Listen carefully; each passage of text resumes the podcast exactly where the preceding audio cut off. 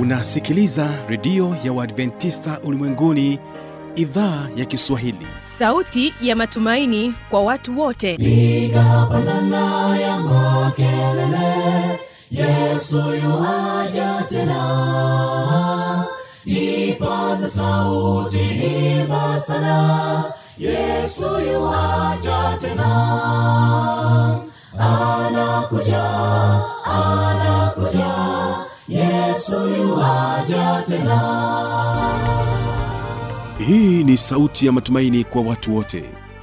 Inayokujia kupitia redio ya Waadventista ulimwenguni awr toka kila kona ya dunia tunasikia vita njaa maafa.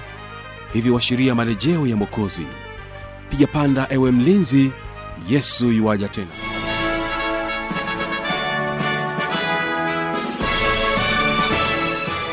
hujambo na karibu katika matangazo yetu kupitia redio ya adventista ulimwenguni awr awr hii leo nakukaribisha katika matangazo yetu. Jina langu ni kibaga mwaipaja. Ninaamini ya kwamba tutakuwa sote katika siku hii ya leo na ni muhimu katika kipindi cha biblia kujibu tuweze kupata majibu ya maswali yetu ambapo majibu haya yataletwa kwako na mchungaji emmanuel andrew pamoja naye fanuel tanda wakitaka kufahamu je kuna mungu wangapi? Naamini kupitia swali hili ambalo liliulizwa litaweza kutubariki wengi ambao hatufahamu kuna mungu wangapi. Lakini hii leo kumbuka unanipata kupitia masafa mafupi ya mita bendi 25 kutokea morogoro na waweza kunipata kupitia morning fm bila kusahau rock fm mtandao wetu ni www org basi waimbaji hii leo tutakuwa na waimbaji e, ni waimbaji vijana kutoka kwaya ya yombo wanakuambia hesabu baraka. Lakini katika wimbo wa pili tutakuwa naye mwimbaji gideon kasozi anakuambia mwokozi wangu. Ila kwa sasa hawapaa kwaya ya vijana wa yombo wanakuambia hesabu baraka shida za maisha zikusongapo unapoona kukata tamaa hesabu mibaraka moja moja tashangaa mungu alivyo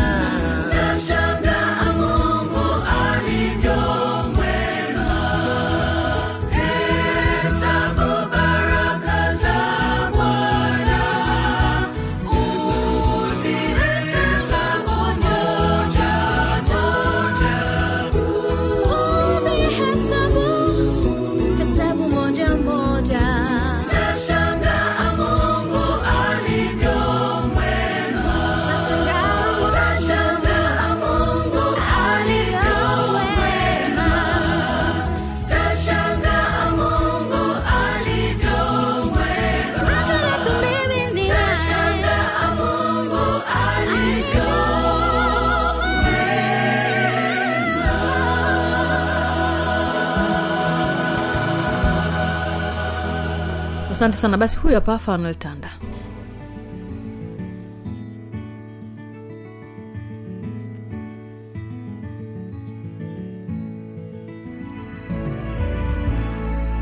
Pendwa msikilizaji kwa mara nyingine tena ninakukaribisha katika kipindi kizuri cha biblia ya kujibu. Mimi ni fanuel tanda lakini bado nipo naye mchungaji emmanuel andrew na tutajibu maswali mbalimbali ambayo imeweza kuulizwa mpendo wa msikilizaji hapa inakutana na swali ambalo ameuliza huyu ndugu baraka mtoi kutoka kule musoma. Yeye anauliza kwamba hivi kuna mungu wangapi?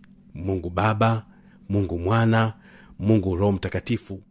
Anaendelea kuuliza je wote wapo mbinguni? Mchungaji umeusikia hiyo anasema wote wako mbinguni kweli hao? Mm. sasa mpendo wa msikilizaji utaweza kusikia kuna mungu wangapi mungu baba mungu mwana na mungu roho mtakatifu. Karibu sana mchungaji emmanuel andrew kwa ajili ya kujibu swali hilo. Asante sana ndugu mtangazaji na nimshukuru sana mpendwa msikilizaji kwa kuuliza swali zuri ya kwamba hivi kuna mungu wangapi? Na yeye anameeleza kabisa kwamba kuna mungu baba mungu mwana na mungu roho mtakatifu. Je wako wote mbinguni? Mm. Uh, kwanza kabisa ni kukaribishe na tunapoanza tuangalie uhusiano wa kiutendaji ndani ya uungu. No. ni lazima tuufahamu uungu kwanza. Na katika uungu ndani yake tutaangalia uh, uhusiano wa kiutendaji. Tangu zamani katika agano la kale hata waisraeli waliamini ya kwamba kulikuwa na mungu mmoja peke yake.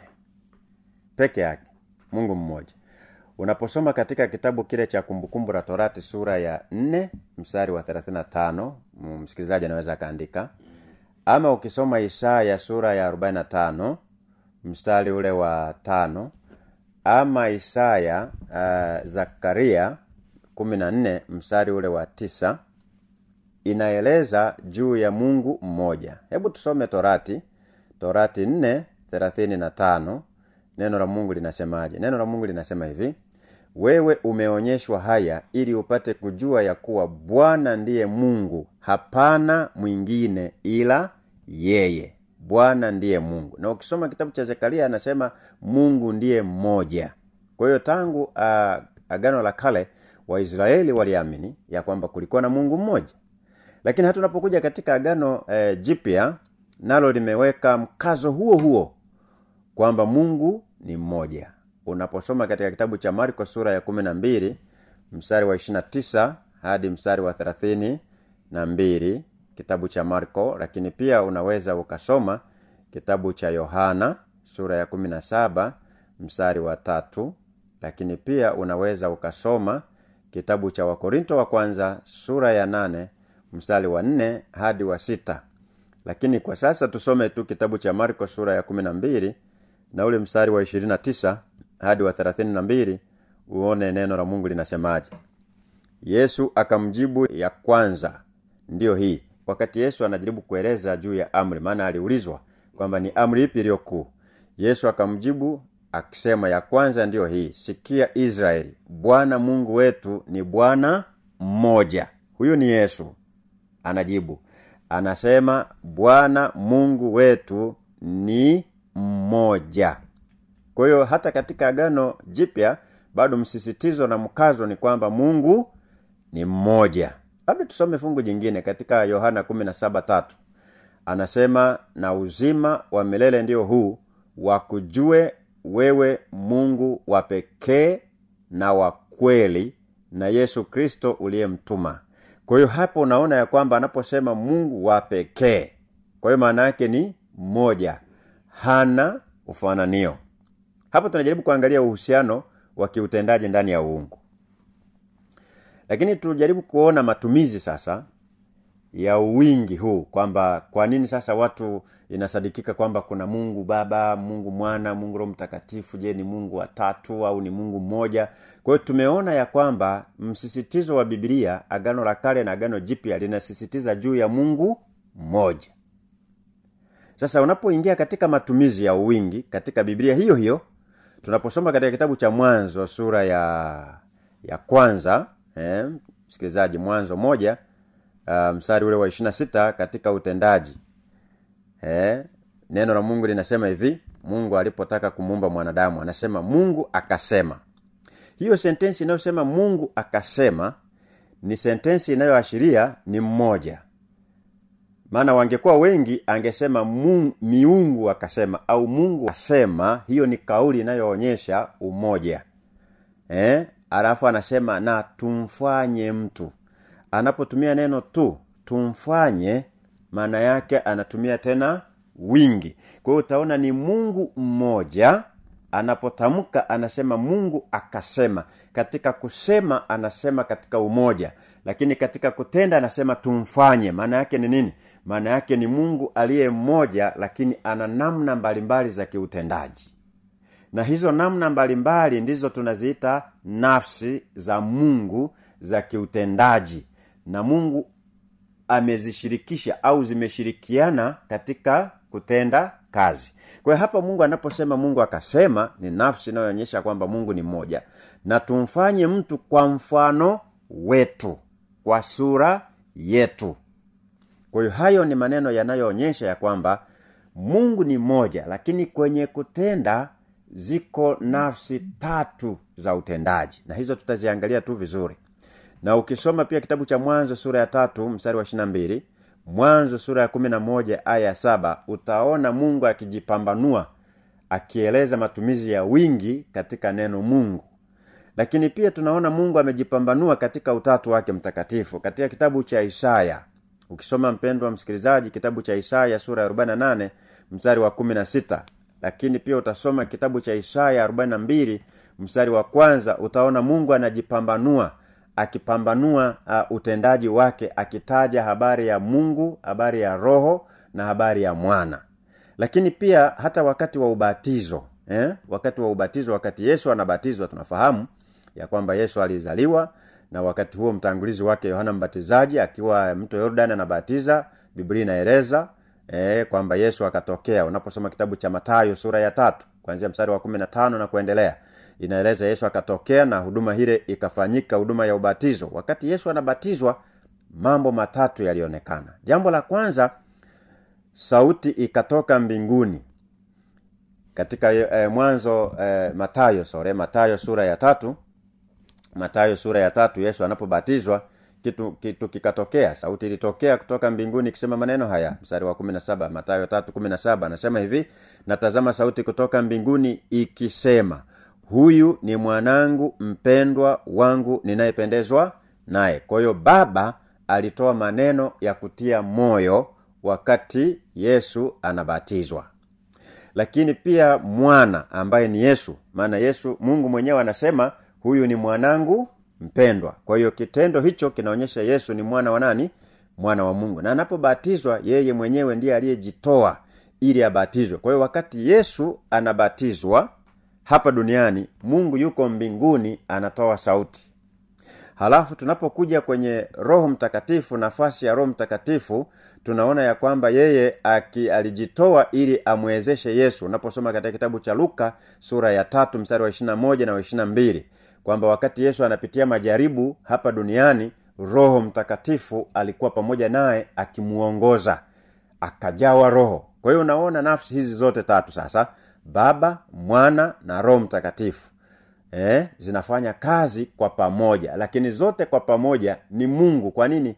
Wote wana sifa moja ya uungu. Hawapatwi na mauti hiyo ni sifa ya mungu wanapatikana kila mahali. Hiyo ni sifa ya mungu. Yaani zile tunaita uh, attitudes zote zinazohusiana na sifa ya mungu yesu anazo roho mtakatifu anazo. Kwa hiyo ndio maana wanaitwa mungu mmoja katika nafsi tatu.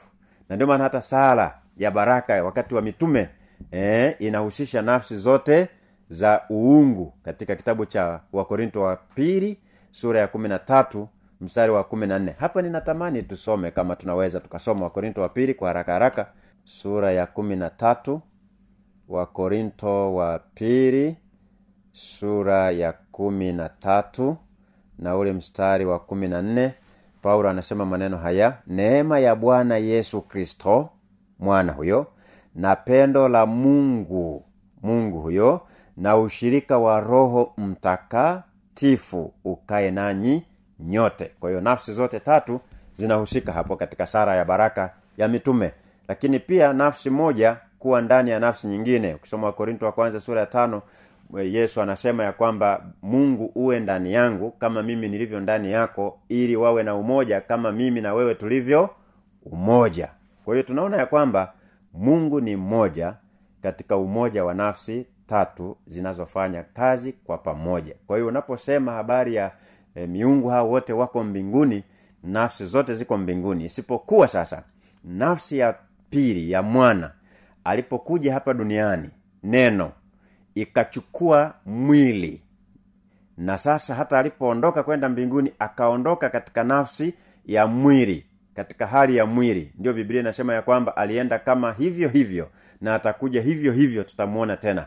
Kwa hiyo yeye tunapoenda mbinguni tutamuona katika nafsi ya umbo la mwili roho mtakatifu hatuwezi kumwona kwa sasa. Mungu baba hatuwezi kumwona yesu hata kwa sasa hatuwezi kumwona lakini atakapokuja na tutakapoenda mbinguni tutamuona akiwa katika umbo la kibinadamu lakini ni mungu aliye neno. Tunaposoma katika kitabu cha waraka wa kwanza wa yohana e, waraka wa kwanza wa yohana sura ya tano e, na ule mstari wa nane anasema hivi kwa maana wako watatu washuhudiao mbinguni. Baba na neno na roho mtakatifu na watatu hawa ni umoja. Kwa hiyo wako mbinguni. Na ni wamoja. Na tunavyojua katika utendaji kwamba yesu e, ambaye ni neno neno nafsi ya pili ya ungu inaitwa neno. Nafsi ya kwanza ya uungu inaitwa baba.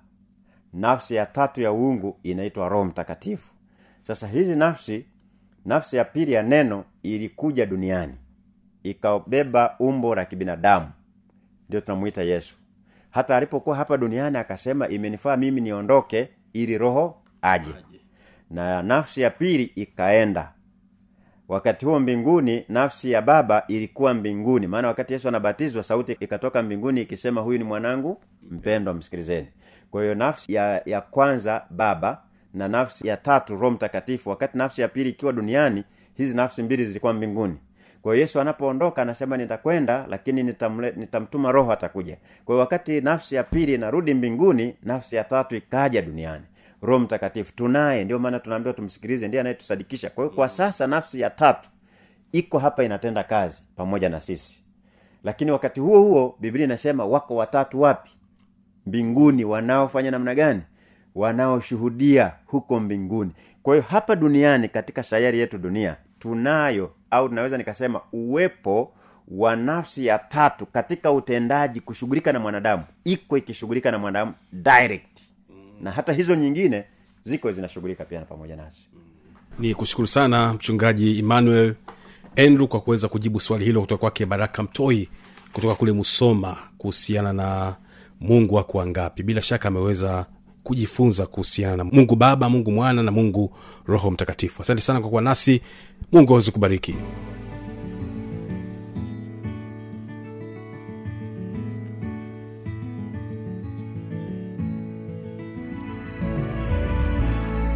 Na kufikia hapo ndio tamati ya kipindi hiki cha biblia kujibu. Kwa maswali maoni au changamoto basi anwani hii hapa. Anakuja anakuja yesu yuwaja tena. Na hii ni awr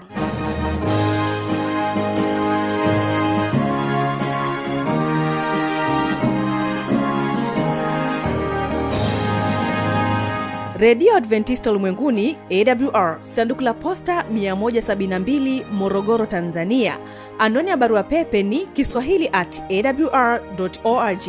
Namba ya mawasiliano simu ya kiganjani 653 570814 na pia unaweza kuwasiliana nasi na idhaa ya maasai kwa nambari 769986355 ukiwa nje ya tanzania kumbuka kuanza na namba kiunganishi alama ya kujumlisha 255 unaweza kutoa maoni yako kwa njia ya facebook kwa jina la awr tanzania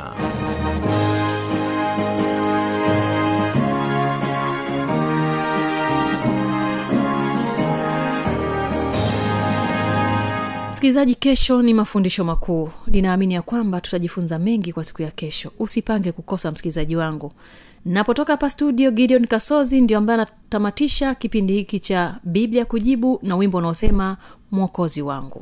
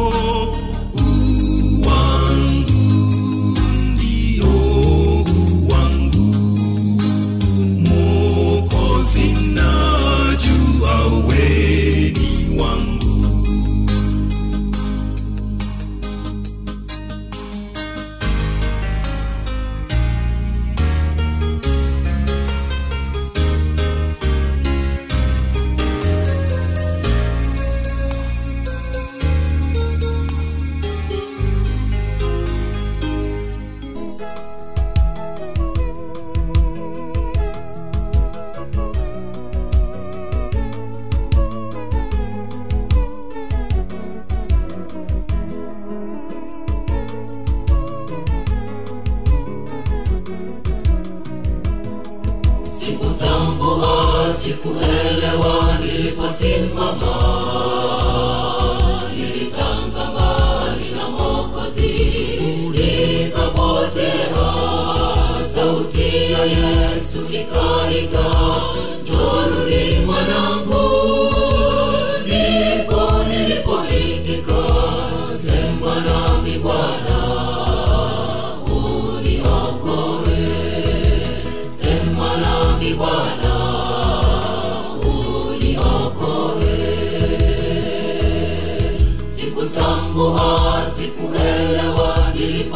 niliposimama